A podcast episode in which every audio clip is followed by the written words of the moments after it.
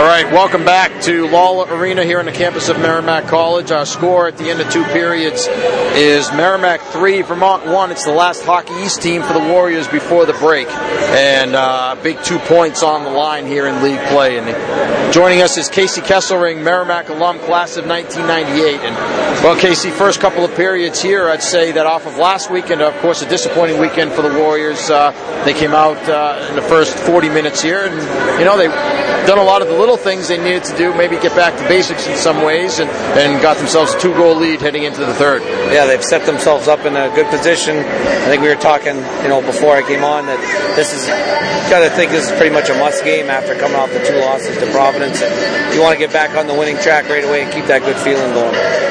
I want to talk about what you're up to, but uh, first of all, the, you know that '98 team that you played on. We were just just uh, talking about it with, with John on the air. The, the four of you guys who were in the top ten in the country. Your, your power play was something like what was it, 25 percent? Uh, uh, what, what made you guys so good that year? I just think we had options up high and down low. Uh, Reggie was so good with the puck, Stranger, that he made everybody better, and everybody respected Porter in front of the net. And myself and Scoville played the point.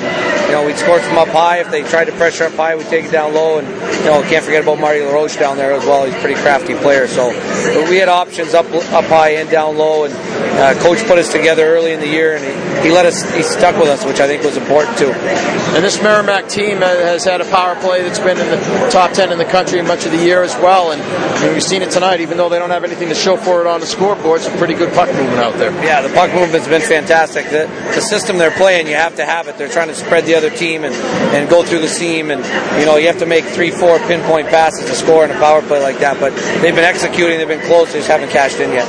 Now let, let me ask you. I think Vermont's trying to do a lot of the same things, right? I mean, you see that they're they're trying to connect on that pass through the middle as well, and there's been a couple of times that Merrimack's read it and, and been able to, to, pick it off or, or, deflect it out of play. Uh, is it just a matter of uh, making sure that, that you don't you don't show the play? I mean, what is how come Merrimack's been more successful at it than Vermont? I think the puck movement's been a little better for Merrimack. You can't just make one or two passes and get that seam. You've really got to get the defense moving to open the seam up. And Merrimack's been able to make three, four, five consecutive passes tape to tape, and that's what's opened up the lane. Let's talk about your club. Uh, you're the head coach at Pinkerton Academy in Derry, New Hampshire, and you guys uh, you won the state championship a few years ago. And it sounds like uh, you have a pretty good club this year, ranked number one in the preseason. Tell us about your team. Yeah, we've got a. It's exciting this year. We've got a pretty good team coming back. So I mean, nobody wins the championship in the preseason with the rankings, but I like our chances going in, and hopefully our kids can work hard. I've got a couple of special players up front that hopefully will help uh, score us a few goals and get us to another title. Yeah, I was going to say, can you tell us about uh, some of, some of the players on your team, folks that maybe uh, people will hear about? Yeah, I mean the two that everybody talks about is uh, uh junior Zach Sanford. Uh, I know that actually the Merrimack coach had an eye on him, and uh, sophomore JD Dudek. The name will sound familiar to some people. His dad played at Plymouth State, was up for the Heisman back in the '80s. So both those guys are, are, pretty special players, and especially at the high school level, they got high end talent. So if they continue to work hard and stay focused, they're going to be real successful this year.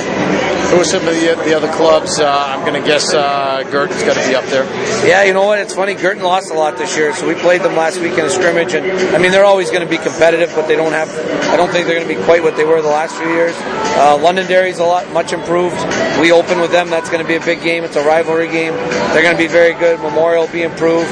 Uh, Trinity's got excellent goalie. We scrimmaged them today, so um, you just never know, especially in high school when it's such a short season and the tournament's one and done.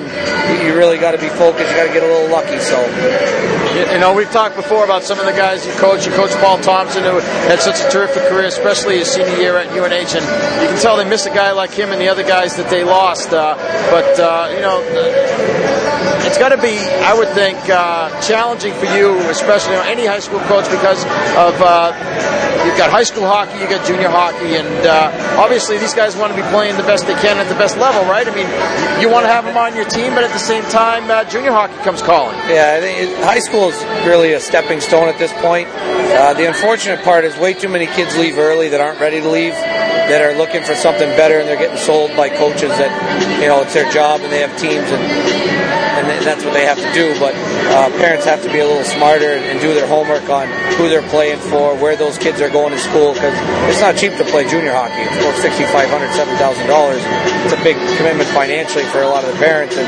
some of the kids, you know, you're going to be playing Division Three. Why leave high school early?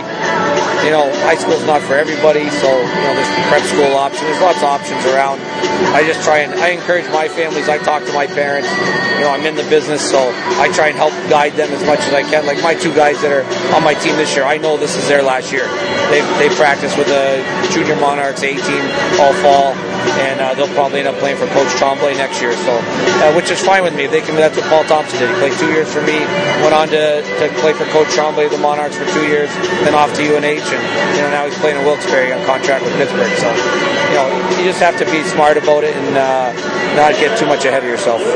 You, you mentioned that uh, you know you like to see the guys go when when, it, when the time is right. Uh, is it different for every player, or is there a situation where you look at and you can generally say, well, when these things have happened, or when you're able to do these things, then then, then that's the time to go. Yeah, I mean, when you're dominate, like when you get in high school hockey, you play an 18, 20 game, 25 game schedule, you get 50 points. There's not a lot to prove to come back as a forward. I mean, you get kids with 15 or 18 points and they think they're too good to come back. That's where I question. It. Dominate one level, then move on. I mean, obviously, if, if you're not being if you're not being challenged, it's not the right place for you. So that's really what the kids have to look at. I want to ask you some more questions about that '98 team that you played on. Uh, still still in touch with any of those guys? Yeah, I talked to a few of them once in a while. Uh, Robbie Beck. Uh, Cla- actually, I saw Mike Becca, Claudio's brother, uh, of the NHL fame, uh, out in Chicago at a youth hockey tournament. So uh, I still talk to him once in a while. Everybody's busy. We all got kids now and running around, and uh, you know, hopefully we'll see uh, some of our kids out here soon. Yeah, and I saw uh, your head coach from that year, Ronnie Anderson, in the crowd tonight. So it must be good to see him. Yeah, I saw Coach Anderson said hi quick, and as usual, Coach Anderson a quick hi, Casey. You got to get back to work. So nothing's really changed with Coach Anderson.